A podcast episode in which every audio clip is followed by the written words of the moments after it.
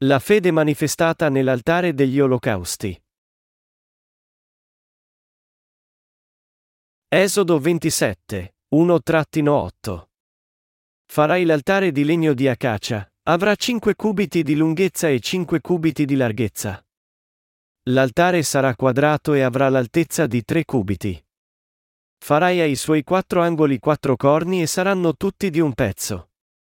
Lo rivestirai di rame. Farai i suoi recipienti per raccogliere le ceneri, le sue pale, i suoi vasi per l'aspersione, le sue forchette e i suoi braccieri. Farai di rame tutti questi accessori. Farai per esso una graticola di rame alle sue quattro estremità. La porrai sotto la cornice dell'altare, in basso, la rete arriverà a metà dell'altezza dell'altare. Farai anche stanghe per l'altare, saranno stanghe di legno di acacia e le rivestirai di rame. Si introdurranno queste stanghe negli anelli e le stanghe saranno sui due lati dell'altare quando lo si trasporta. Lo farai di tavole, vuoto nell'interno, lo si farà come ti fu mostrato sul monte. Vorrei discutere la fede manifestata nell'altare degli olocausti. Quando il popolo di Israele trasgrediva uno dei 613 articoli della legge di Dio e i comandamenti che doveva osservare nella loro vita quotidiana, e quando essi riconoscevano i loro peccati, essi davano a Dio le loro incontaminate offerte secondo il sistema sacrificale stabilito da Lui. Il luogo in cui essi davano queste offerte è l'altare degli olocausti. Il popolo di Israele, in altre parole, riceveva la remissione dei peccati imponendo le mani sulla testa dell'animale sacrificale incontaminato, tagliandogli la gola ed estraendone il sangue, mettendo questo sangue sui corni dell'altare degli olocausti e versando il resto per terra, e bruciando la carne di questo sacrificio sull'altare. Qual è il significato spirituale dell'altare degli olocausti? L'altare degli olocausti, che misurava 2,25 m sia in lunghezza che in larghezza e 1,35 m in altezza, era fatto di legno di acacia e rivestito di rame. Ogni volta che gli israeliti guardavano quest'altare degli olocausti, giungevano a riconoscere che essi erano quelli che erano stati rinchiusi nel loro giudizio e non potevano evitare la loro condanna. E proprio come l'animale sacrificale era messo a morte, anch'essi si rendevano conto che dovevano morire a causa dei loro peccati. Ma giunsero anche a credere che il Messia sarebbe venuto su questa terra e avrebbe cancellato i loro peccati facendosi condannare e mettere a morte come offerta sacrificale a causa dei loro peccati. L'altare degli olocausti era un'ombra di Gesù Cristo il nostro Salvatore.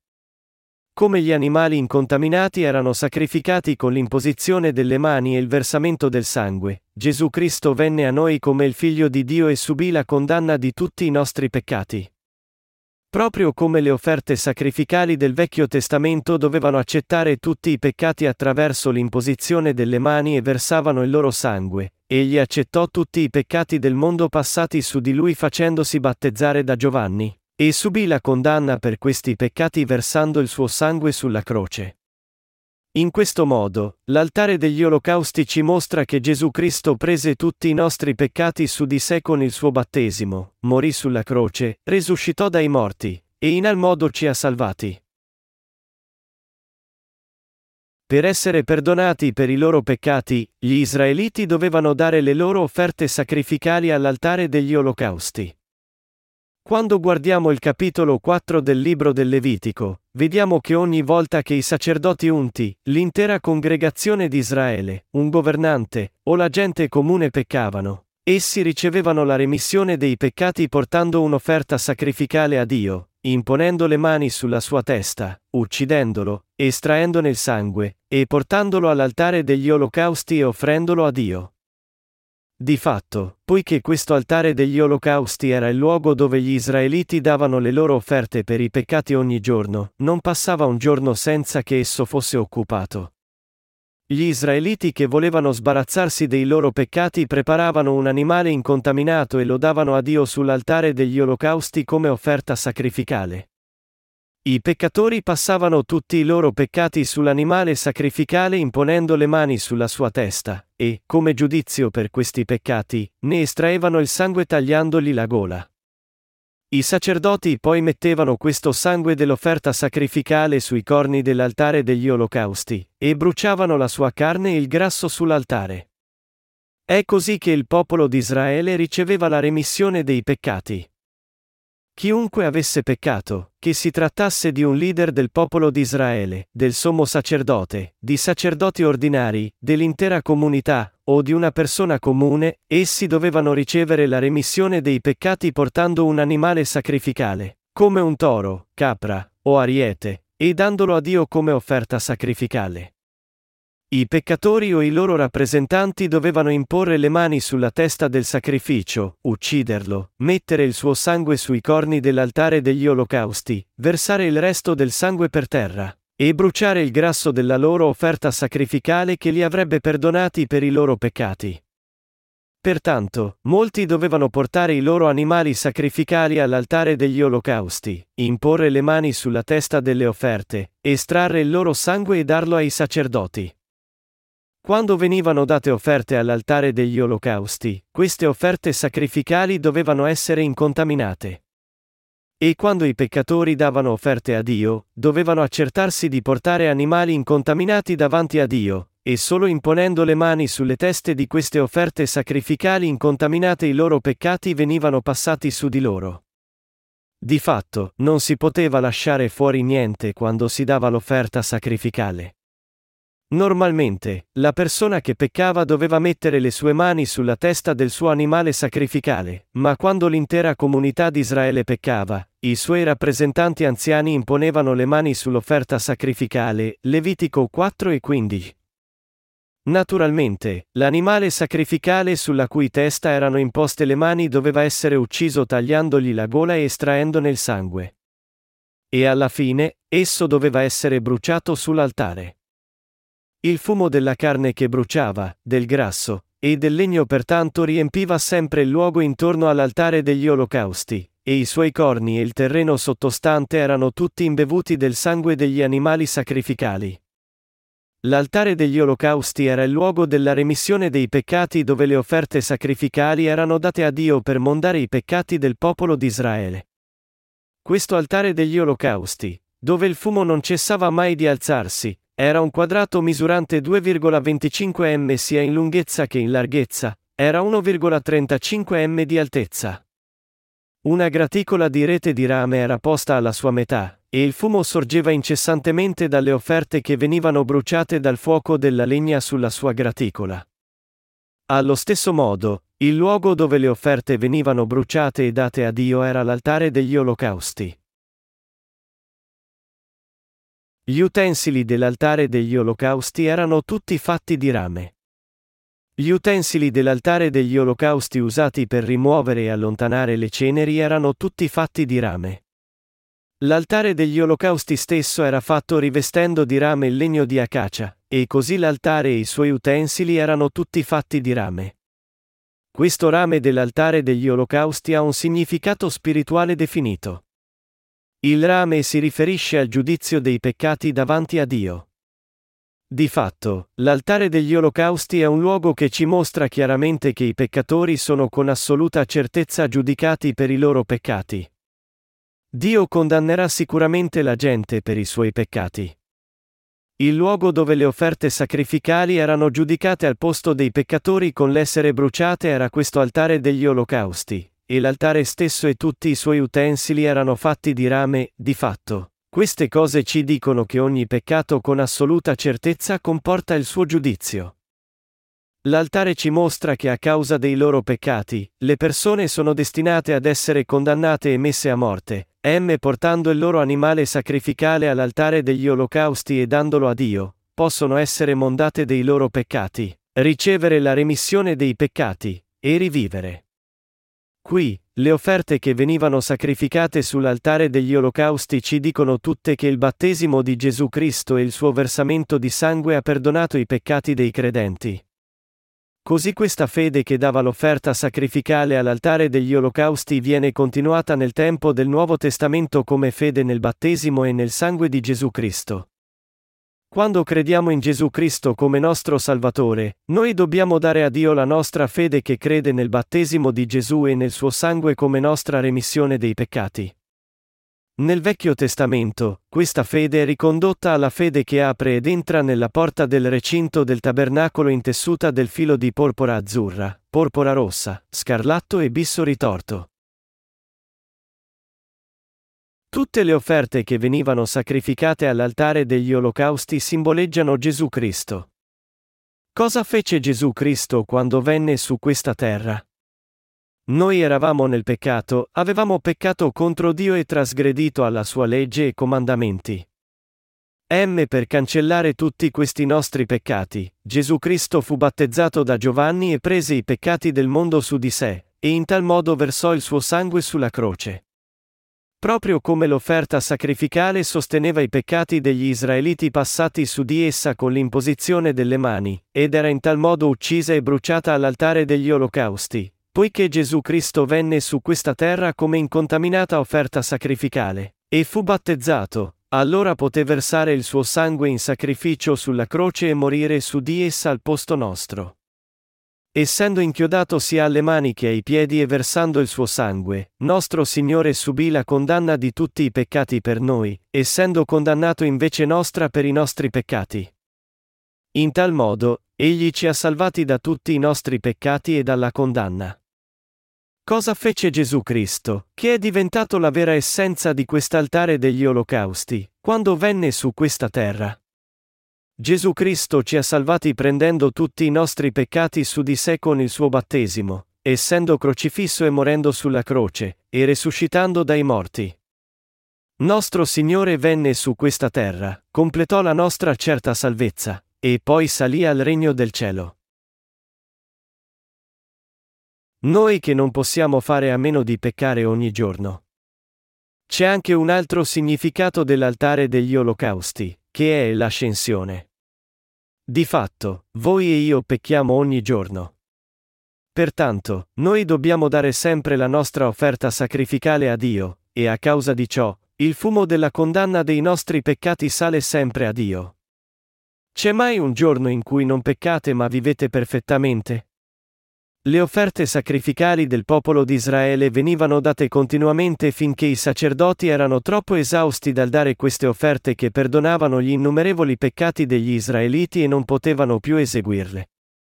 Poiché il popolo di Israele trasgrediva la legge e peccava contro Dio ogni giorno, doveva dare le offerte sacrificali ogni giorno. Mosè, in rappresentanza di Israele, dichiarò i 613 articoli della legge e i comandamenti di Dio agli israeliti. Ora, se vorrete ascoltare la mia voce e custodirete la mia alleanza, voi sarete per me la proprietà tra tutti i popoli, perché mia è tutta la terra. Voi sarete per me un regno di sacerdoti e una nazione santa. Esodo 19, 5-6. Il popolo di Israele allora promise, quanto il Signore ha detto, noi lo faremo. Esodo 19 e 8. Così gli israeliti vollero riconoscere e credere in questo Dio che apparve davanti a Mosè e parlò a loro attraverso lui come loro vero Dio, e vollero che questo Dio li proteggesse. Osservando tutto ciò che Dio disse loro, essi volevano anche diventare non solo la sua proprietà, ma anche un regno di sacerdoti e una nazione santa che apparteneva a Dio. Di fatto, essi cercavano di osservare tutti i comandamenti di Dio che egli aveva dato loro. Dio sapeva già che gli israeliti avrebbero peccato? Naturalmente sì. È per questo che Dio chiamò Mosè sul monte Sinai, gli mostrò il tabernacolo in visione, spiegò la sua struttura in dettaglio, gli disse di costruirlo, e glielo fece costruire di conseguenza. E stabilì anche il sistema sacrificale con cui le offerte dovevano essere date in questo tabernacolo. Quando gli israeliti cercavano di dare un'offerta per i peccati a Dio, dovevano portare un toro, pecora, capra, tortora, o piccione incontaminato, e salvo poche eccezioni. Dovevano assicurarsi di passare i loro peccati sulla loro offerta sacrificale imponendo le loro mani sulla sua testa. Levitico 1, 1-4 e poi estrarne il sangue tagliando la gola e dare questo sangue ai sacerdoti. I loro sacerdoti poi prendevano questo sangue, lo mettevano sui corni dell'altare degli olocausti, versavano il resto del sangue per terra, tagliavano a pezzi offerta sacrificale, mettevano questi pezzi sull'altare, e li offrivano a Dio bruciandoli. È così che gli israeliti potevano essere perdonati per i loro peccati. Quando l'offerta veniva bruciata, Essi dovevano bruciare non solo la sua carne, ma dovevano anche togliere e bruciare tutto il suo grasso da visceri e fegato. In questo modo, Dio perdonava i peccati degli israeliti. L'unico modo di ricevere la remissione di tutti i peccati.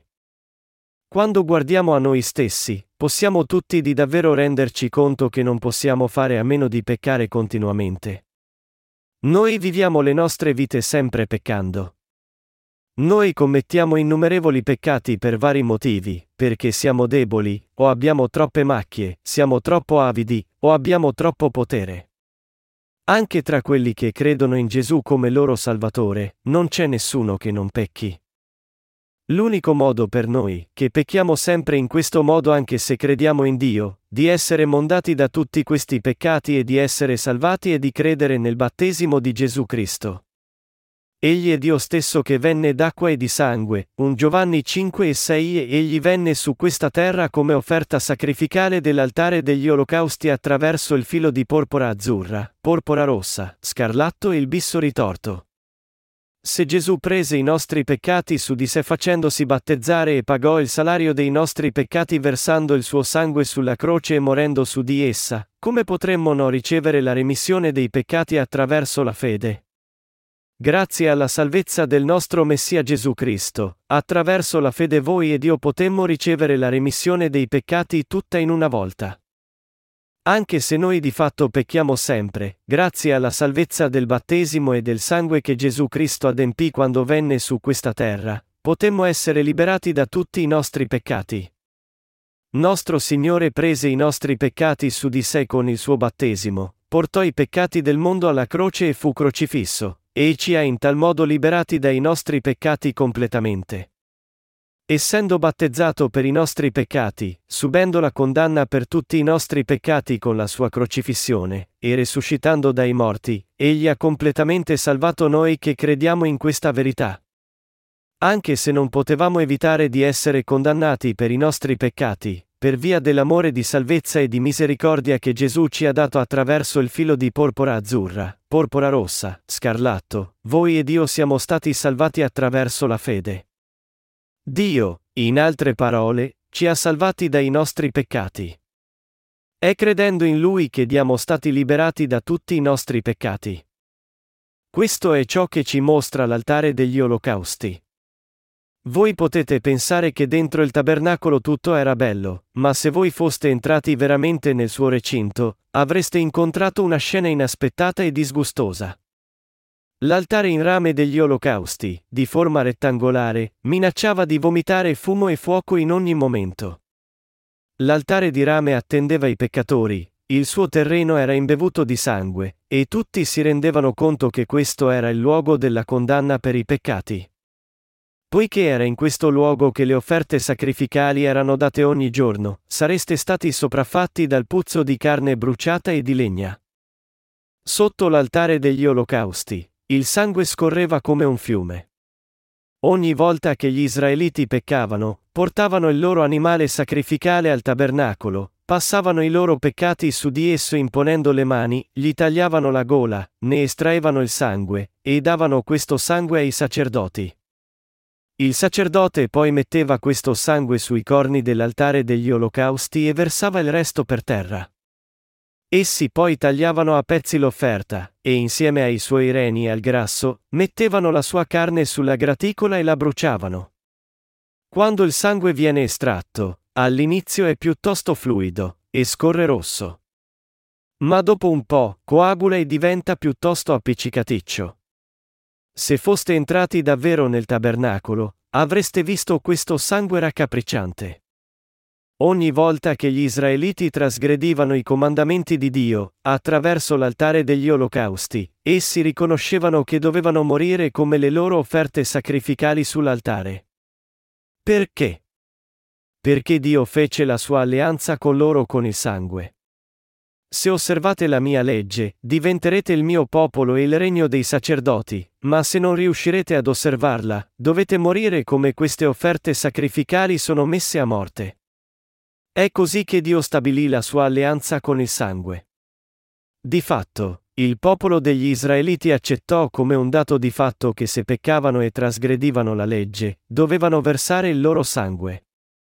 Di fatto, non solo gli Israeliti, ma anche quelli che credono in Dio devono tutti dare il sangue del sacrificio per i loro peccati. Questo ci mostra che chiunque pecchi davanti a Dio e pertanto abbia il peccato nel suo cuore, per quanto piccolo o grande esso sia, deve affrontare la condanna per il peccato di conseguenza.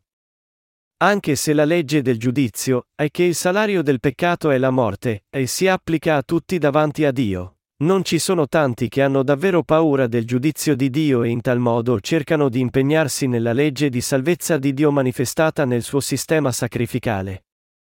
L'altare degli olocausti ci dice che secondo la legge che stabilì che il salario del peccato fosse la morte, Gesù Cristo ci ha salvati dai nostri peccati e dalla condanna attraverso il filo di porpora azzurra, porpora rossa, scarlatto e il bisso ritorto manifestati nella porta del recinto del tabernacolo.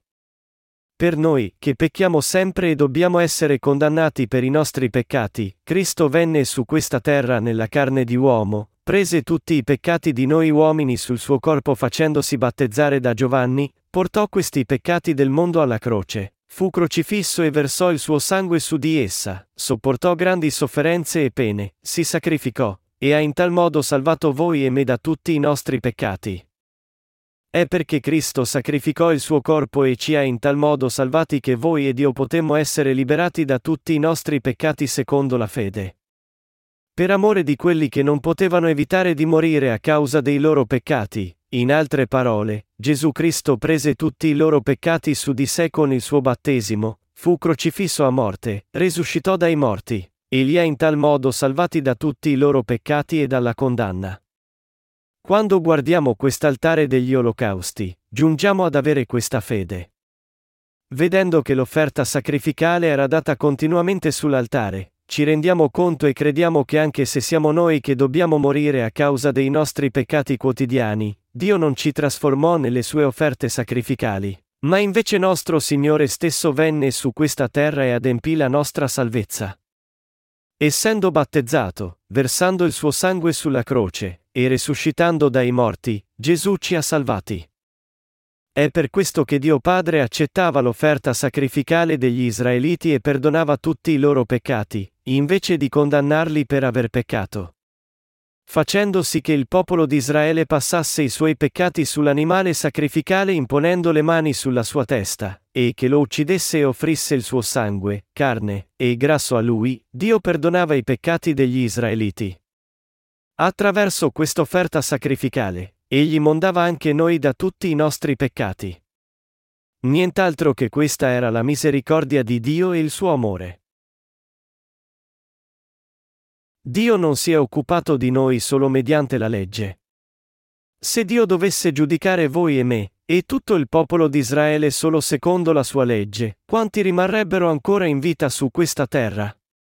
Se Dio ci misura e giudica solo secondo la sua legge, nessuno di noi vivrebbe neanche per un giorno. La grande maggioranza di noi non sopravvivrebbe 24 ore, ma morirebbe in pochi minuti. Alcuni di noi potrebbero morire in una sola ora mentre altri potrebbero sopravvivere dieci ore, ma la differenza è insignificante, in ogni modo, saremmo tutti destinati a morire. Le persone non potrebbero vivere a lungo come adesso, raggiungendo 60, 70, 80 anni, e anche di più. In breve tempo, tutti sarebbero condannati. Pensate a ciò che è accaduto questa mattina. Vostro figlio sta ancora combattendo per uscire dal letto, essendo rimasto in piedi tutta la notte a fare baldoria. Vostra moglie sta cercando di svegliarlo.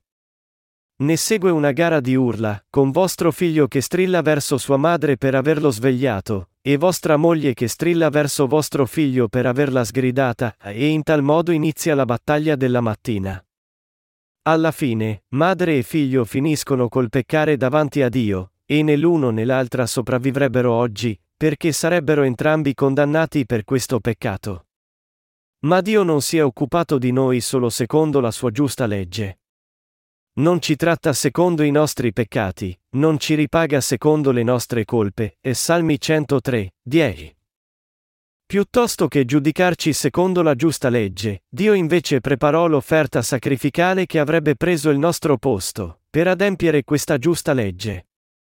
Facendoci passare i nostri peccati su quest'offerta in sacrificio imponendo le nostre mani su di essa, e facendoci dare a Lui il sangue di quest'offerta invece della nostra vita, Dio ha accettato la vita dell'offerta sacrificale invece della nostra vita, e ha perdonato tutti i peccati dell'umanità, inclusi i nostri e quelli degli Israeliti, ci ha salvati da tutti loro, e ci ha fatti rivivere. E salvando i credenti dai loro peccati, Dio li ha resi il suo popolo. È così che Dio rese il popolo di Israele i sacerdoti del regno di Dio. L'offerta sacrificale qui non si riferisce a nessun altro che a Gesù Cristo. A causa dei nostri peccati, Gesù Cristo divenne quest'offerta sacrificale, e per salvare noi che dovevamo affrontare la condanna per i peccati, egli prese tutti i nostri peccati su di sé con il battesimo, versò il suo sangue e morì sulla croce. Per salvarci dai nostri peccati, il figlio unigenito di Dio venne su questa terra nella carne di uomo e divenne l'offerta sacrificale attraverso il suo battesimo, tutto per obbedire alla volontà del Padre. Prendendo i peccati dell'umanità su di sé con il suo battesimo ricevuto da Giovanni, portando questi peccati del mondo alla croce, essendo crocifisso, versando il suo sangue, e in tal modo sacrificandosi, e morendo e resuscitando dai morti, Gesù ha salvato completamente voi e me. Quando ascoltiamo la parola di salvezza che ci dice che Gesù, al posto nostro, fu battezzato, crocifisso, e risuscitò dai morti dopo tre giorni, i nostri cuori sono grandemente ispirati. Poiché egli che era senza peccato ricevette, al posto nostro, il battesimo che passò tutti i peccati su di lui, e come salario di questi peccati, egli subì ogni tipo di persecuzione, oppressione, pena, sofferenza, e infine la morte che avrebbero dovuto essere nostre in primo luogo. Quando Cristo ci ha in tal modo salvati dai nostri peccati, niente potrebbe essere più malevolo che non credere in questa verità. Noi dobbiamo credere nella salvezza adempiuta attraverso il filo azzurro, porpora e scarlatto. Quando Gesù Cristo subì i nostri peccati e la condanna per questi peccati attraverso il suo battesimo per noi, e quando ha salvato voi e me dai nostri peccati sacrificandosi al posto nostro, noi dobbiamo tutti avere il tipo di fede che dice, grazie, Signore. Anche se molti sono facilmente ispirati da toccanti storie d'amore, storie di vita, o da ogni tipo di storie profonde, quando si tratta dell'amore incondizionato di Dio, sono freddi come il ghiaccio. Quando la grazia di nostro Signore è così grande che egli fu battezzato e morì sulla croce per amor nostro, ci sono ancora persone disumane che non si rendono conto di questa grazia e non lo ringraziano affatto per essa. Gesù Cristo, il Figlio di Dio, venne su questa terra e divenne l'offerta sacrificale per noi. Egli accettò tutti i nostri peccati sul suo corpo con il suo battesimo e si sacrificò rinunciando al suo corpo sulla croce. Egli fu schiaffeggiato, spogliato nudo, perseguitato e oppresso, tutto per noi. È così che Egli ci ha salvati. È credendo in questa verità che siamo diventati figli di Dio. Questa è l'ispirazione più grande di tutte, la grande grazia di Dio che le parole non possono esprimere. Quando è così che Cristo ci ha salvati, mi addolora profondamente vedere che tanti ancora non credono e non lo ringraziano dopo aver sentito ciò. È perché Gesù venne su questa terra, ricevette il suo battesimo, e si sacrificò che voi ed io siamo stati salvati da tutti i nostri peccati. Pertanto, Isaia 53, 5 dice, Egli è stato trafitto per i nostri delitti, schiacciato per le nostre iniquità. Il castigo che ci dà salvezza si è abbattuto su di lui, per le sue piaghe noi siamo stati guariti. Noi pecchiamo tutta la vita. Per salvare noi, che non potevamo evitare di essere condannati, da tutti i nostri peccati, dalla condanna, dalla distruzione e dalle maledizioni, nostro Signore si lasciò dietro il trono del regno del cielo, e scese su questa terra. Egli chinò la testa davanti a Giovanni e fu battezzato, portò questi peccati alla croce e soffrì grandemente, versò tutto il sangue del suo cuore per terra, resuscitò dai morti, divenne l'offerta sacrificale per noi, ed è diventato il vero Dio della nostra salvezza. Pensate a questo fatto e lo tenete nel profondo del vostro cuore? Quando ascoltate la parola, è del tutto appropriato che crediate e siate enormemente ispirati nei vostri cuori per il fatto che Gesù Cristo venne davvero su questa terra nella carne di uomo, e che fu battezzato, crocifisso a morte, e risuscitò per salvare il suo popolo dai suoi peccati. Se noi ci rendiamo conto che eravamo tutti destinati all'inferno, possiamo renderci conto nel profondo dei nostri cuori di come è ispiratrice e lieta questa salvezza. Anche se noi avessimo voluto credere in Dio e diventare il suo popolo, non c'era modo per noi per conseguire ciò. Ma egli ha accolto voi e me, che davvero cercammo la remissione dei peccati, con la parola di verità che Cristo venne su questa terra, fu battezzato, morì sulla croce, e risuscitò dai morti dopo tre giorni. Se non fosse stato per questo sacrificio di Gesù, come avremmo mai potuto ricevere la nostra salvezza? Non avremmo mai potuto. Se non fosse stato per il battesimo di Gesù e il sangue della croce, e se non fosse stato per la salvezza del filo di porpora azzurra, porpora rossa, scarlatto e del bisso ritorto manifestati nel tabernacolo, la salvezza sarebbe stata solo il sogno di una notte di mezza estate per noi. Se non fosse stato per il suo sacrificio, non avremmo mai potuto essere liberati dai nostri peccati ed evitare la loro punizione, ma saremmo stati gettati nel fuoco eterno dell'inferno a soffrire per sempre.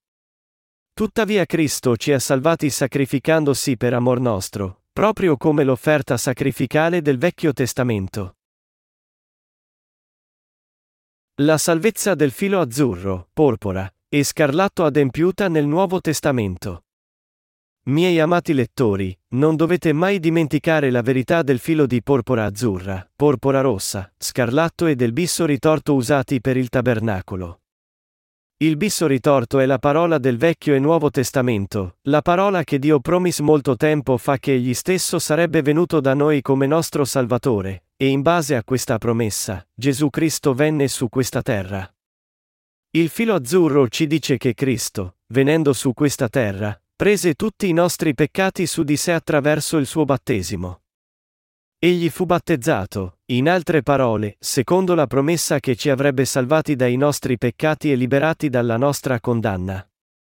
Per prendere i nostri peccati e i peccati di tutti in questo mondo su di sé, egli fu battezzato da Giovanni, e sopportò davvero tutti i peccati del mondo. Noi non dobbiamo mai dimenticare questo, perché se dimentichiamo che Gesù venne come nostra offerta sacrificale e prese tutti i nostri peccati su di sé attraverso il suo battesimo, non ci sarebbe salvezza. Per lo più, noi viviamo in questo mondo attribuendo grande importanza a noi stessi. I cuori degli uomini sono tali che anche se non possono tollerare di udire qualcun altro che si vanta, ciò nonostante essi stessi amano vantarsi. Ma venne un tempo in cui iniziai a vantarmi non di me stesso, ma di qualcun altro, e fu quando divenni grato a Gesù per avermi salvato attraverso il filo di porpora azzurra, porpora rossa, scarlatto e il bisso ritorto. In altre parole, giunsi a vantarmi di Gesù.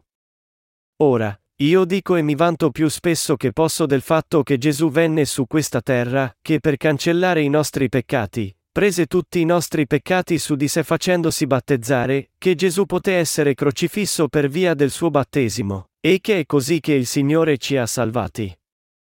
Io non manco di vantarmi di questa verità, di predicarla, e di rendere ogni gloria a Dio. Tuttavia ci sono troppi che, pur professando di credere in Gesù, predicano la parola lasciando da parte il suo battesimo, o si vantano solo di se stessi sfruttando il suo nome. C'era un falso ministro che affermava di spendere solo 300 dollari al mese per vivere. come se fosse un grande risultato, si vantava di poter farcela solo con 300 dollari al mese, e che non doveva portare alcun denaro quando viaggiava perché i suoi seguaci pagavano tutte le sue spese. Ma il denaro dei credenti per caso non è denaro? Questo denaro non conta per niente, mentre solo il proprio denaro conta. Questi leader cristiani affermavano che tutto ciò che dovevano fare era solo pregare ogni volta che avevano bisogno di qualcosa. Dio, copri le mie spese di viaggio. Io credo in te, Signore. Con questa preghiera, testimoniava, spuntava qualche santo e gli dava un mucchio di denaro. Guardando tali persone che dicono queste cose come se fossero qualcosa di cui vantarsi, che tipo di pensieri vi viene in mente? Matteo 3, 13-17 afferma. In quel tempo Gesù dalla Galilea andò al Giordano da Giovanni per farsi battezzare da lui. Giovanni però voleva impedirglielo, dicendo, Io ho bisogno di essere battezzato da te e tu vieni da me. Ma Gesù gli disse, Lascia fare per ora, poiché conviene che così adempiamo ogni giustizia. Allora Giovanni acconsentì. Appena battezzato, Gesù uscì dall'acqua, ed ecco, si aprirono i cieli ed egli vide lo Spirito di Dio scendere come una colomba e venire su di lui. Ed ecco una voce dal cielo che disse, Questi è il figlio mio prediletto, nel quale mi sono compiaciuto. Questo passaggio descrive cosa avvenne quando Gesù fu battezzato. Quando Gesù fu battezzato da Giovanni Battista al fiume Giordano e uscì dall'acqua, la porta del cielo si aprì e si udì la voce di Dio Padre, questi è il figlio mio prediletto, nel quale mi sono compiaciuto. Giovanni Battista allora rimase sbalordito. Giovanni Battista si stupì due volte in questo fiume Giordano. Egli fu sbalordito prima quando vide Gesù venire da lui per essere battezzato da lui, e fu sbalordito di nuovo dopo aver battezzato Gesù quando la porta del cielo si aprì e udì la voce di Dio Padre che diceva, Questi è il figlio mio prediletto, nel quale mi sono compiaciuto. Qual è il motivo per cui Gesù fu battezzato da Giovanni Battista? Matteo 3 15 qui ci dà la risposta. Leggiamo ancora i versetti 15 e 16, ma Gesù gli disse, lascia fare per ora, poiché conviene che così adempiamo ogni giustizia. Allora Giovanni acconsentì. Appena battezzato, Gesù uscì dall'acqua, ed ecco, si aprirono i cieli ed egli vide lo Spirito di Dio scendere come una colomba e venire su di lui. Matteo 3,15 ci dice il motivo per cui Gesù fu battezzato da Giovanni Battista. Anche se Gesù era il sommo sacerdote del regno del cielo e il figlio unigenito di Dio, ciononostante venne su questa terra per salvare noi, il suo popolo, dai nostri peccati. In altre parole, Gesù venne su questa terra come l'offerta sacrificale che paga il salario dei nostri peccati prendendo questi peccati su di sé ed essendo sacrificato al posto nostro. È per questo che Gesù chiese di essere battezzato da Giovanni. Ma perché Gesù non fu battezzato da altri che da Giovanni Battista? Perché Giovanni Battista era il rappresentante dell'umanità, perché era il più grande dei nati da donna. Matteo 11 e 11 dice, Tra i nati di donna non è sorto uno più grande di Giovanni il Battista. Giovanni Battista era il servo di Dio profetizzato dal tempo del Vecchio Testamento nel libro di Malachia. Ecco, io invierò il profeta Elia prima che giunga il giorno grande e terribile del Signore, e Malachia 4 e 5. Giovanni Battista era questo stesso Elia che Dio aveva promesso di mandare. Perché Dio chiamò Giovanni Battista come Elia? Elia era un profeta che riportò i cuori degli israeliti a Dio. In quel tempo, il popolo di Israele adorava Baal come suo Dio, ma Elia gli mostrò chiaramente chi era il vero Dio, se era Baal o Geova Dio. Egli fu il profeta che, con la sua fede e attraverso l'offerta sacrificale, dimostrò agli israeliti chi era davvero il Dio vivente, e in tal modo ricondusse loro, che adoravano degli idoli, al vero Dio. È per questo che alla fine del Vecchio Testamento, Dio promise, vi manderò Elia. Poiché tutti gli esseri umani, che erano fatti a immagine di Dio, erano sulla strada sbagliata dell'idolatria e del culto dei demoni, Dio disse che avrebbe mandato loro il suo servo che li avrebbe ricondotti a Dio. Colui che sarebbe venuto in tal modo è Giovanni Battista. Matteo 11, 13-14 afferma, La legge e tutti i profeti infatti hanno profetato fino a Giovanni. E se lo volete accettare, egli è quell'Elia che deve venire. Questo Elia che deve venire non è altri che Giovanni Battista. Nei versetti 11 a 12 è scritto, In verità vi dico, tra i nati di donna non è sorto uno più grande di Giovanni il Battista, tuttavia il più piccolo nel regno dei cieli è più grande di lui.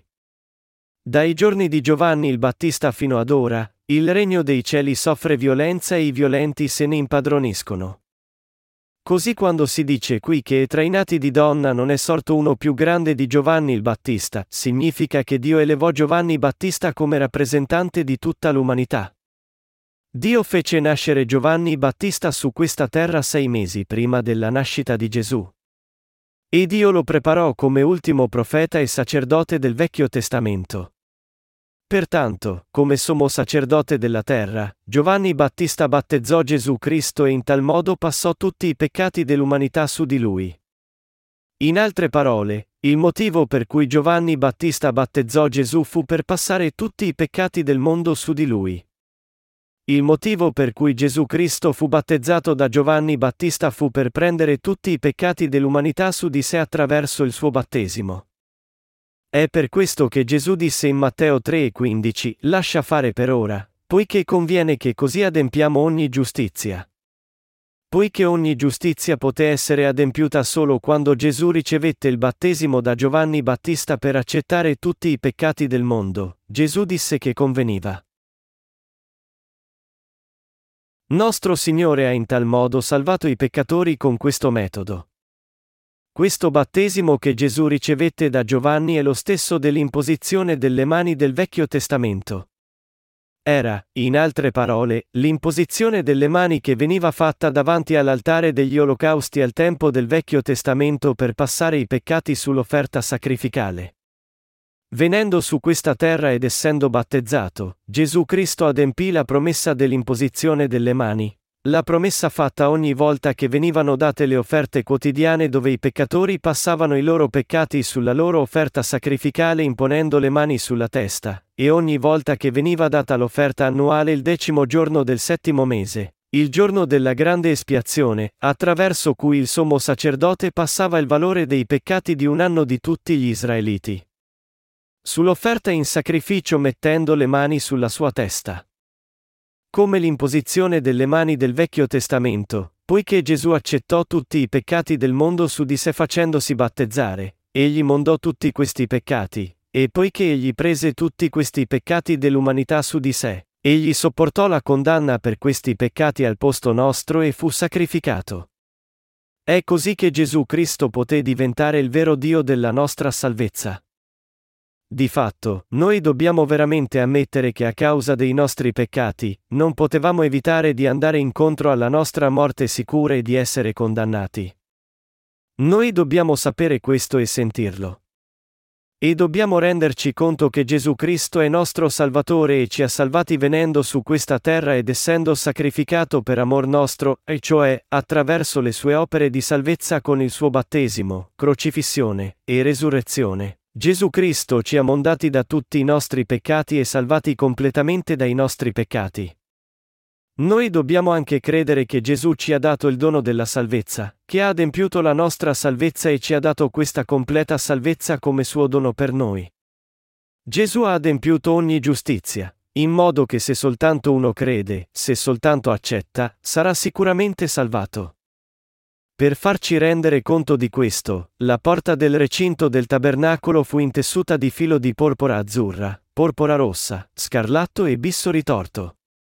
Questo è anche il motivo per cui vediamo per primo l'altare degli olocausti se apriamo ed entriamo in questa porta del recinto del tabernacolo. Le offerte che venivano date all'altare degli olocausti erano anche il preannuncio del metodo di salvezza attraverso cui Gesù Cristo ci ha salvati. Le offerte che erano sacrificate sull'altare degli olocausti dovevano accettare le iniquità dei peccatori su di sé attraverso l'imposizione delle mani e sanguinare a morte al posto dei peccatori. Il sangue delle offerte sacrificali era poi messo sui corni dell'altare, e il resto era sparso per terra. Poi, essi offrivano la carne e il grasso degli animali sull'altare come sacrifici. Questo era il metodo con cui le offerte sacrificali erano date a Dio. Tutte queste caratteristiche delle offerte sacrificali sono esattamente le stesse del metodo con cui Gesù Cristo è diventato il nostro Salvatore. Attraverso le offerte sacrificali, in altre parole, Dio ci ha mostrato che Gesù Cristo sarebbe venuto su questa terra e ci avrebbe salvati in questo modo. Senz'altro, le mani dei peccatori dovevano essere imposte sugli animali sacrificali dati all'altare degli olocausti. È per questo che il tabernacolo ci parla del Vangelo dell'acqua e dello Spirito. Venendo su questa terra, Gesù Cristo fu battezzato per prendere i peccati dell'umanità su di sé. Il battesimo è la figura della salvezza che Cristo ricevette per diventare l'offerta sacrificale per tutti i peccatori del mondo davanti a Dio Padre. Attraverso questo tabernacolo, noi possiamo ora avere una fede chiara. Proprio come l'offerta sacrificale accettava i peccati del popolo di Israele nel giorno dell'espiazione attraverso l'imposizione delle mani del sommo sacerdote, e proprio come essa doveva essere sacrificata al posto loro a causa dei loro peccati ora passati tutti su di essa, Levitico 16, Gesù Cristo venne su questa terra per prendere i nostri peccati su di sé e per diventare la nostra offerta sacrificale per questi peccati, divenne davvero la nostra offerta sacrificale, e ci ha in tal modo salvati da tutti i nostri peccati e dalla condanna. Noi possiamo ora credere completamente in questa salvezza dell'amore. È credendo in questa verità che possiamo ringraziare e ripagare il nostro debito a Dio per questa salvezza dell'amore che Egli ci ha dato. Per quanto uno possa essere a conoscenza del tabernacolo, se non crede, allora tutta questa conoscenza è inutile. Di fatto, noi dobbiamo renderci conto, e anche credere, quanto è realmente importante il battesimo di Gesù Cristo. Il tabernacolo aveva tre porte, che erano tutte intessute di filo di porpora azzurra, porpora rossa, scarlatto e bisso ritorto. Le persone possono definire ogni porta del tabernacolo in modo diverso a causa della loro ignoranza. Nella disposizione dei fili, il primo ad essere intessuto fu il filo azzurro, seguito dalla disposizione del filo porpora, del filo scarlatto e del bisso ritorto. Solo facendo la porta in questo modo essa può essere descritta appropriatamente come la vera porta del tabernacolo, perché è esattamente così che Dio ordinò agli israeliti di costruirlo al tempo del Vecchio Testamento. C'era un motivo per cui le porte dovevano essere fatte in questo modo. Anche se Gesù Cristo nacque su questa terra come il Salvatore dell'umanità nella carne di uomo e attraverso il corpo della Vergine Maria, se non fosse stato battezzato per prendere i nostri peccati su di sé in primo luogo, egli non avrebbe potuto diventare il nostro vero Salvatore. Se egli non fosse stato battezzato, non avrebbe neanche potuto essere crocifisso e morire sulla croce. Di fatto, il filo azzurro doveva essere intessuto prima, e anche la sua importanza era cruciale. In chi dobbiamo credere? Pertanto, noi dobbiamo credere in Gesù Cristo che ci ha salvati dai nostri peccati. Noi possiamo davvero rinascere solo quando crediamo nella salvezza che questo Figlio di Dio, Gesù Cristo il nostro Salvatore, ci ha dato. Quando crediamo nel Figlio di Dio come il Dio della nostra salvezza, e quando crediamo nella verità che Egli venne su questa terra, prese i nostri peccati su di sé tutti in una volta facendosi battezzare per noi, e subì la nostra condanna sulla croce, noi possiamo tutti ricevere la nostra vera salvezza. Poiché Gesù Cristo non poteva prendere i nostri peccati su di sé in nessun altro modo che attraverso il suo battesimo, solo sopportando i nostri peccati esattamente con questo metodo poteva andare alla croce, versare il suo sangue e morire su di essa. Anche se egli è il figlio di Dio e venne su questa terra come il nostro Salvatore, se non avesse preso i nostri peccati su di sé attraverso il suo battesimo, non avrebbe mai potuto esserci la nostra salvezza in questo mondo. Pertanto, è essenziale per voi confermare le prove bibliche nei dettagli per avere la piena convinzione che i vostri peccati sono stati già cancellati. Supponiamo per un momento che voi abbiate un notevole debito. Allora qualcuno vi dice, non ti preoccupare, lo salderò io per te. Stai tranquillo, risolverò io questo problema. Ogni volta che lo incontrate, questo tipo continua a dirvi, non ti ho detto di non preoccuparti. Ti ho detto che me ne occuperò io. Supponiamo poi che questa persona si arrabbia pure, chiedendovi perché non le credete. Anche se questa persona vi dice ogni giorno, l'ho saldato io, fidati di me quando in realtà non ha saldato il vostro debito, sareste realmente liberati da questo debito solo credendogli? Naturalmente no. Anche se egli vi dice convinto, se ti fidi di me, tutto il tuo debito è saldato, se non l'ha pagato veramente, allora il vostro debito rimane così com'è, e questa persona vi sta solo ingannando. Allora gli continuate a chiedere, allora hai saldato il mio debito? Egli allora vi dice ripetutamente, perché sei così dubbioso? Fidati di me incondizionatamente. Ti ho detto che ho saldato tutto il tuo debito. Tutto ciò che devi fare è solo credermi, e tuttavia sei così sospettoso. Non essere così. Così, supponiamo ancora, vi siete fidati di lui con tutto il cuore. Ma per quanto gli abbiate creduto, se egli non ha veramente saldato il vostro debito, allora le sue parole sono tutte bugie. La fede dei cristiani di oggi è così. I cristiani di oggi dicono, Gesù vi ha salvati versando il suo sangue prezioso sulla croce. Egli subì ogni condanna per i peccati lì. È così che vi ha salvati. Molti pastori predicano così alle loro comunità. Quando uno della comunità si alza e dice loro, ma io sono ancora nel peccato, essi dicono, è perché hai poca fede. Devi credere. Il tuo peccato non è altro che la tua incredulità. Anch'io voglio davvero credere, Signore. Ma non so perché non riesco a credere. Non so perché sono ancora nel peccato anche se credo. Io credo veramente. Non hai abbastanza fede. Devi credere di più. Sali su una montagna e cerca di digiunare. Credi saltando i tuoi pasti. Posso credere senza saltare i pasti? No, devi cercare di credere mentre digiuni. Molti dei pastori odierni vi dicono di credere, tuttavia non risolvono il problema dei vostri peccati, e non fanno che rimproverarvi perché non credete. Da parte vostra, voi cercate di credere e tuttavia è troppo difficile credere, o credete davvero ciecamente ma il problema dei vostri peccati rimane ancora. Cosa c'è di sbagliato qui? Cosa può spiegare questo? Le persone non possono avere una fede vera e forte perché non sanno che Gesù Cristo prese tutti i loro peccati su di sé facendosi battezzare.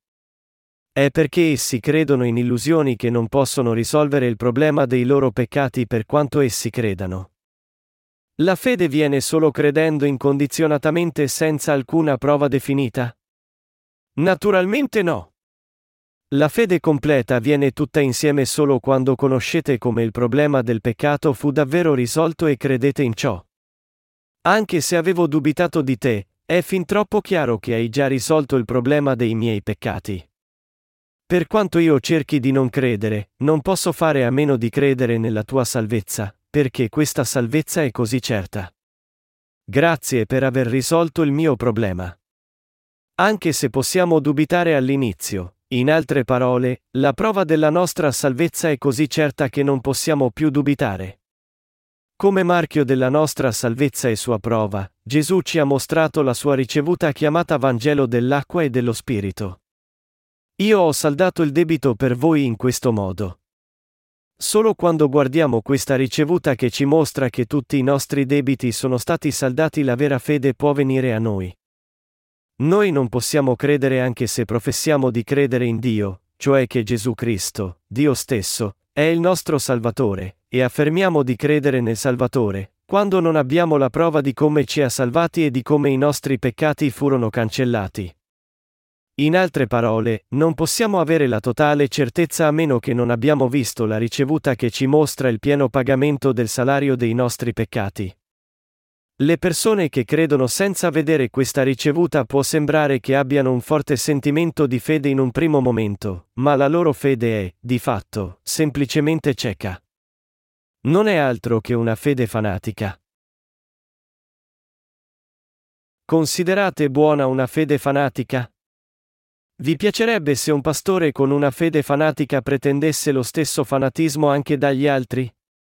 Credete. Ricevete il fuoco. Fuoco, fuoco, fuoco. Spirito Santo che sei come il fuoco, riempici con il fuoco. Io credo che il Signore vi benedirà tutti. Io credo che Egli vi renderà tutti ricchi. Io credo che vi benedirà. Io credo che vi sanerà.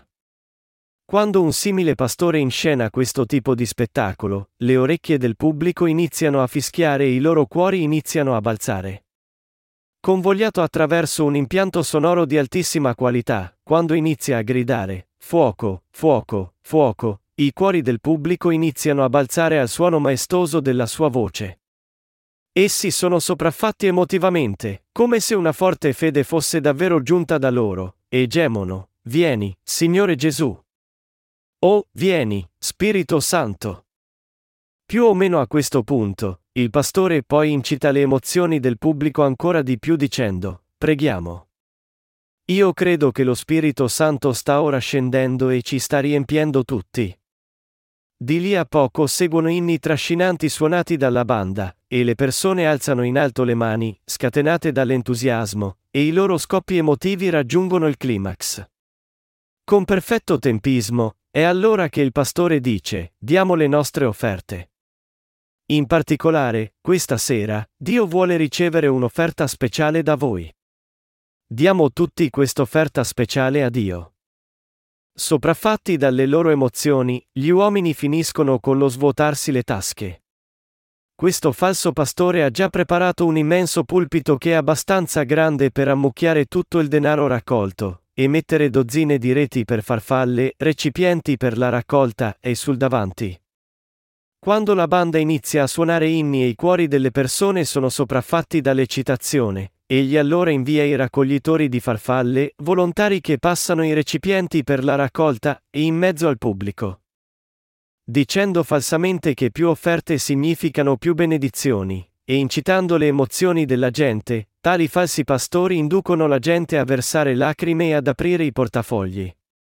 È per far consegnare il denaro senza neanche rendersene conto privandoli della loro ragione e percezione e sopraffacendoli invece con le loro emozioni. Questo non è basato né sulla parola di Dio, né su un sermone, ma è un atto fanatico e cieco che rasenta la truffa. Allo stesso modo, i pastori la cui fede è fanatica incitano le emozioni della gente per raggiungere i loro ulteriori obiettivi. Se sappiamo che nostro Signore prese i nostri peccati su di sé attraverso il suo battesimo, e se crediamo in questo Gesù Cristo come nostro Salvatore, allora non siamo scossi, ma rimaniamo in pace. La sola cosa che ci ispira pacatamente è che Gesù prese sulle spalle i nostri peccati con il suo battesimo e fu crocifisso a morte. Quando pensiamo a questo, che Gesù, Dio stesso, prese i nostri peccati su di sé con il suo battesimo e morì per pagare il salario di questi peccati, diventiamo immensamente grati, e i nostri cuori si riempiono di una grande gioia. Tuttavia, questa tranquilla ispirazione nei nostri cuori è molto più grande di ogni altra cosa in questo mondo, né una romantica confessione d'amore, né il dono del più prezioso diamante di questo mondo può mai ispirarci più di questo. Al contrario, l'ispirazione orientata emotivamente dei fanatici non dura tanto. Anche se essi possono indugiare in questa ispirazione per un po', quando peccano ogni giorno e sono macchiati da tali peccati, non possono che nascondere il loro volto per la vergogna. Se Gesù subì la nostra condanna e morì sulla croce per noi, perché continua a peccare ogni giorno? Così essi perdono la faccia e non possono più essere ispirati col passare del tempo, per di più, per la vergogna, essi non possono neanche andare a Dio. È per questo che Dio ci ha mostrato l'altare degli olocausti. L'offerta del sacrificio che veniva data su quest'altare degli olocausti secondo il sistema sacrificale non era altro che Gesù Cristo il nostro Salvatore. Di fatto, l'altare degli olocausti manifesta che Gesù venne su questa terra e ci ha di fatto salvati tutto in una volta attraverso il filo di porpora azzurra, porpora rossa, scarlatto e il bisso ritorto. Dio ci ha fatto vedere questo altare degli olocausti, e vuole che noi siamo salvati credendo in esso. Cos'è che dobbiamo fare in quest'era?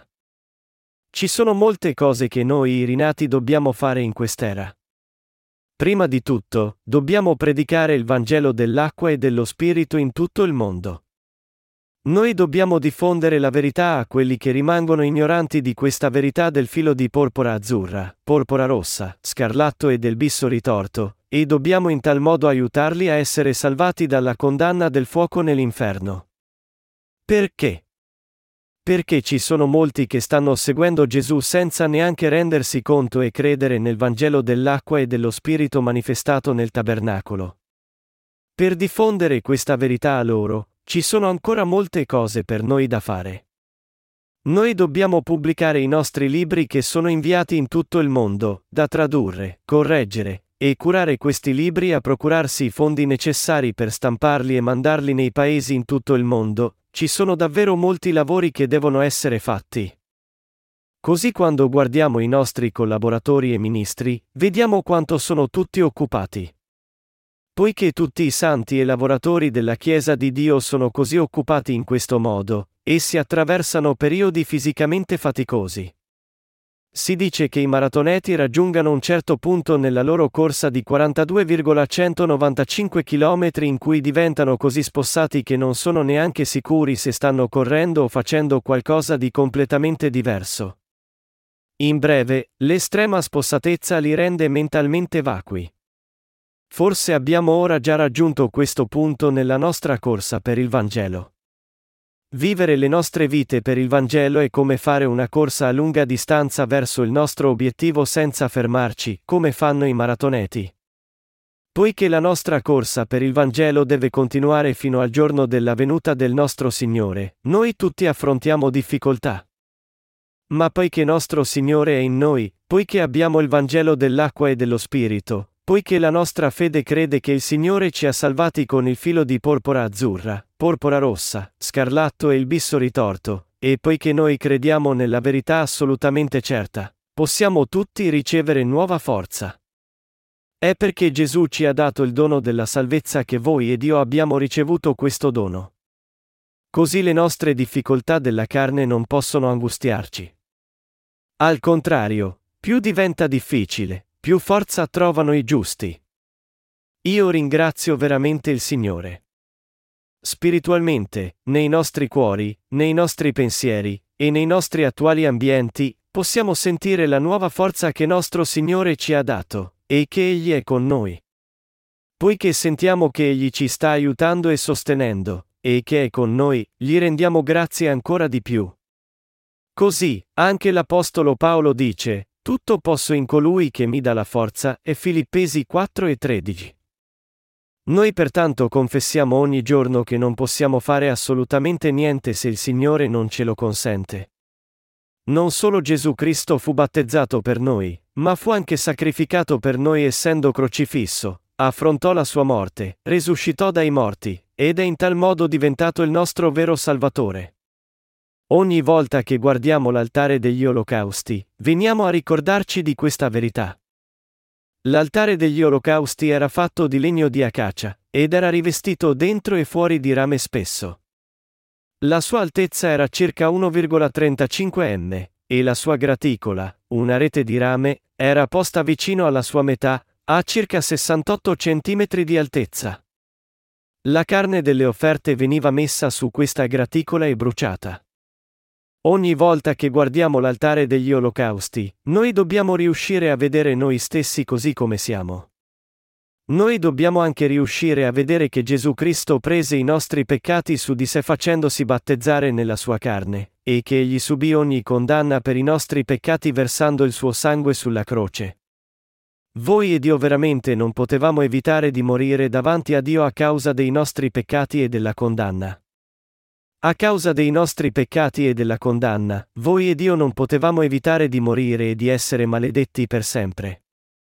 Ma per via di Gesù Cristo, che venne su questa terra come eterna offerta di espiazione, fu battezzato, e morì, tutto per noi, come offerta sacrificale del Vecchio Testamento, noi siamo stati salvati.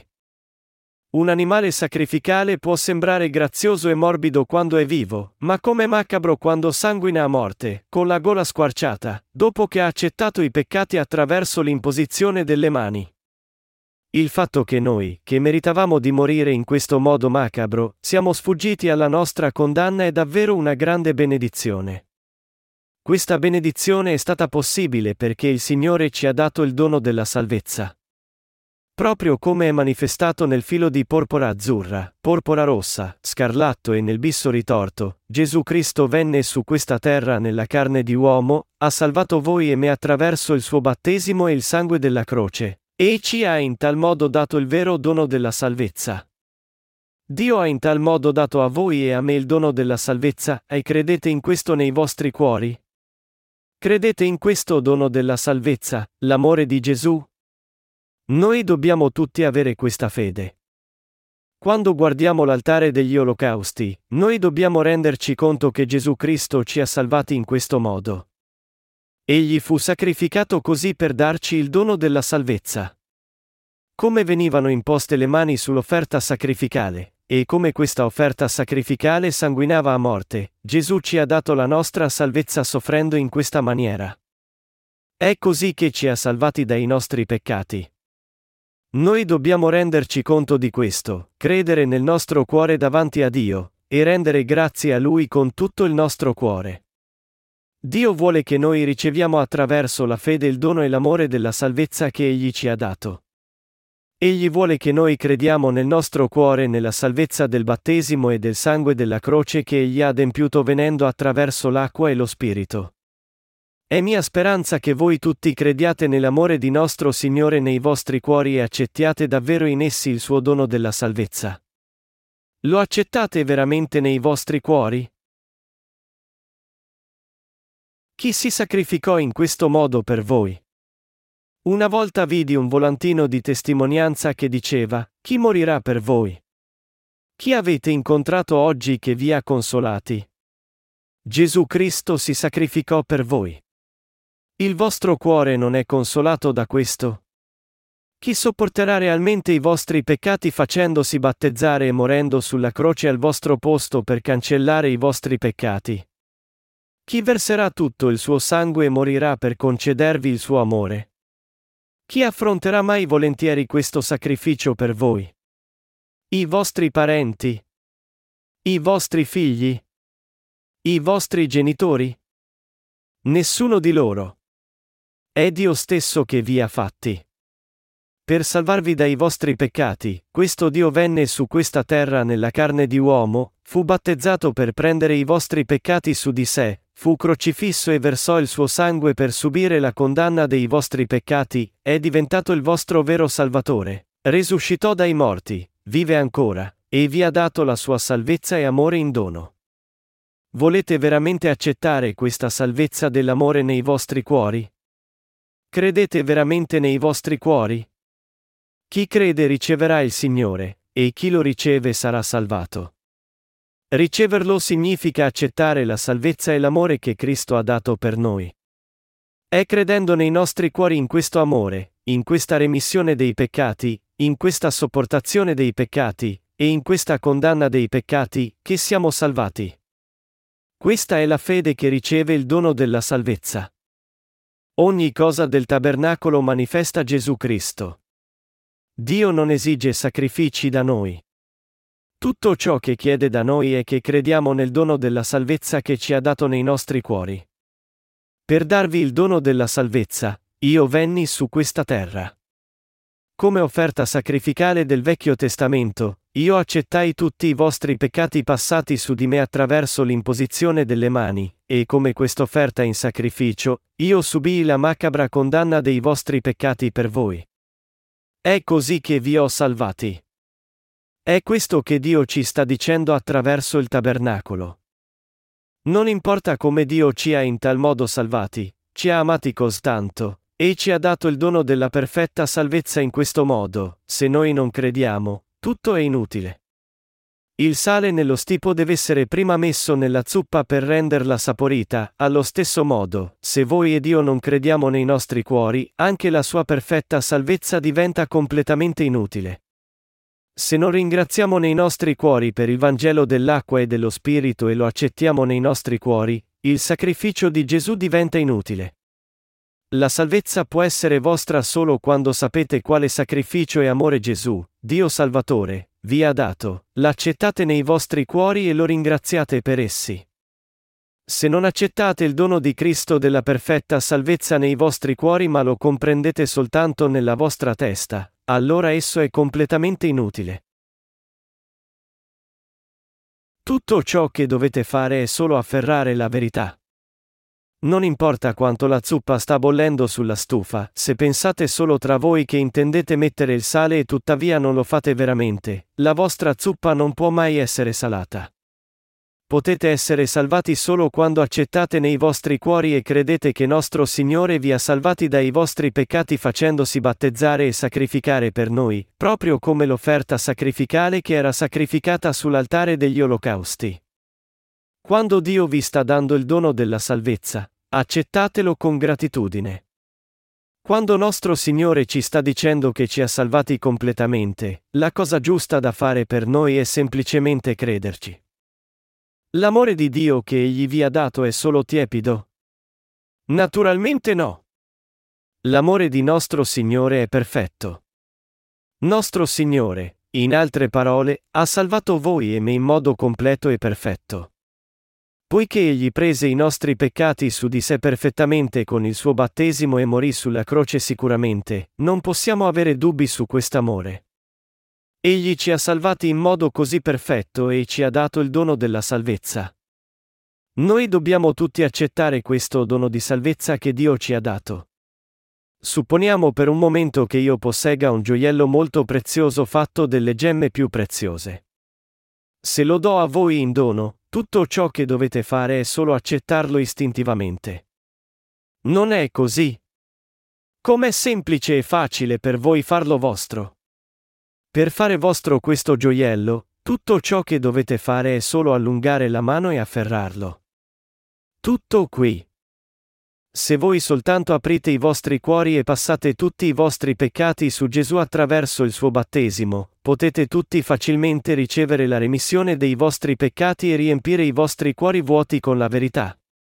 È così che il Signore disse che ci avrebbe dato la salvezza in dono gratuito. La salvezza può essere vostra solo raggiungendola e afferrandola. Noi abbiamo ricevuto la salvezza in dono, senza pagare un solo centesimo per averla. E poiché Dio è colui che si compiace di dare questo dono a chiunque voglia riceverlo, beati sono coloro che lo hanno ricevuto con gratitudine. Quelli che accettano l'amore di Dio con gioia sono rivestiti nel suo amore, e sono quelli che amano questo donatore, perché accettandolo, hanno compiaciuto il suo cuore. Accettare questo dono è la cosa giusta da fare. È solo quando accettate il dono della perfetta salvezza che Dio vi ha dato che questo vero dono di salvezza può essere vostro. Se non lo accettate nei vostri cuori, allora il dono della salvezza non può mai essere vostro, per quanto vi sforziate. Anch'io ho ricevuto questo dono di salvezza. Ah. Il Signore fu battezzato in questo modo per me. Essendo battezzato in tal modo, Egli subì la condanna per tutti i miei peccati. Egli fu battezzato in ultima analisi per amor mio. Grazie, Signore. Questo è ciò in cui giunsi a credere. Io, pertanto, sono ora senza peccato. Io ho ricevuto la perfetta remissione dei peccati. Se anche voi vorreste ricevere questa remissione dei peccati ed essere salvati, accettatela adesso. Io ho pensato a questo dono di salvezza continuamente da allora in poi. Anche ora, quando ci ripenso, mi rendo conto che non c'è nient'altro che posso fare che ringraziare il Signore per la mia salvezza. Poiché quest'amore di salvezza è nel mio cuore, non posso mai dimenticarlo. Quando ricevetti la prima volta la remissione dei peccati accettando e credendo nel Vangelo dell'acqua e dello Spirito, la verità manifestata nel filo di porpora azzurra, porpora rossa, scarlatto e nel bisso ritorto, fui infinitamente grato a Dio. E anche ora che sono trascorsi parecchi anni, ho ancora questo stesso cuore grato, e sono rinnovato ogni giorno. Gesù venne sicuramente su questa terra per salvarmi, fu battezzato per prendere tutti i miei peccati su di sé, e morì sulla croce per subire la condanna dei miei peccati. Quando mi resi conto che tutte queste cose furono fatte per me, immediatamente le accettai e le feci mie. Io mi rendo conto sempre più che questa fu la cosa migliore che ho mai fatto in tutta la mia vita, l'atto più saggio e abile di tutti. Io pertanto credo che il Signore davvero mi ama e ha cura di me, e credo anche e professo che fece tutte queste cose perché mi amava. Signore, rendo ogni grazie a te. Proprio come tu mi hai amato, anch'io ti amo. Professare così è una grande gioia per i rinati. L'amore di nostro Signore è per sempre costante. Proprio come il suo amore per noi non cambia mai, neanche il nostro amore per Lui può cambiare mai. A volte, quando soffriamo e affrontiamo difficoltà, i nostri cuori possono andare fuori strada e possiamo persino desiderare di dimenticare e tradire questo amore. Ma anche quando siamo sopraffatti dalla nostra pena e la nostra coscienza ci abbandona, e anche quando tutto ciò a cui riusciamo a pensare è la nostra pena, Dio continua a sorreggerci fedelmente in modo che i nostri cuori non dimentichino mai il suo amore. Dio ci ama per sempre. Il fatto che nostro Signore venne su questa terra come una creatura per amor nostro fu perché ci amava fino alla morte. Ora, io vi supplico di credere in questo amore di Dio per voi stessi. E di accettarlo nei vostri cuori. Credete ora? Io ringrazio il Signore per averci salvato perfettamente dai nostri peccati con questo amore.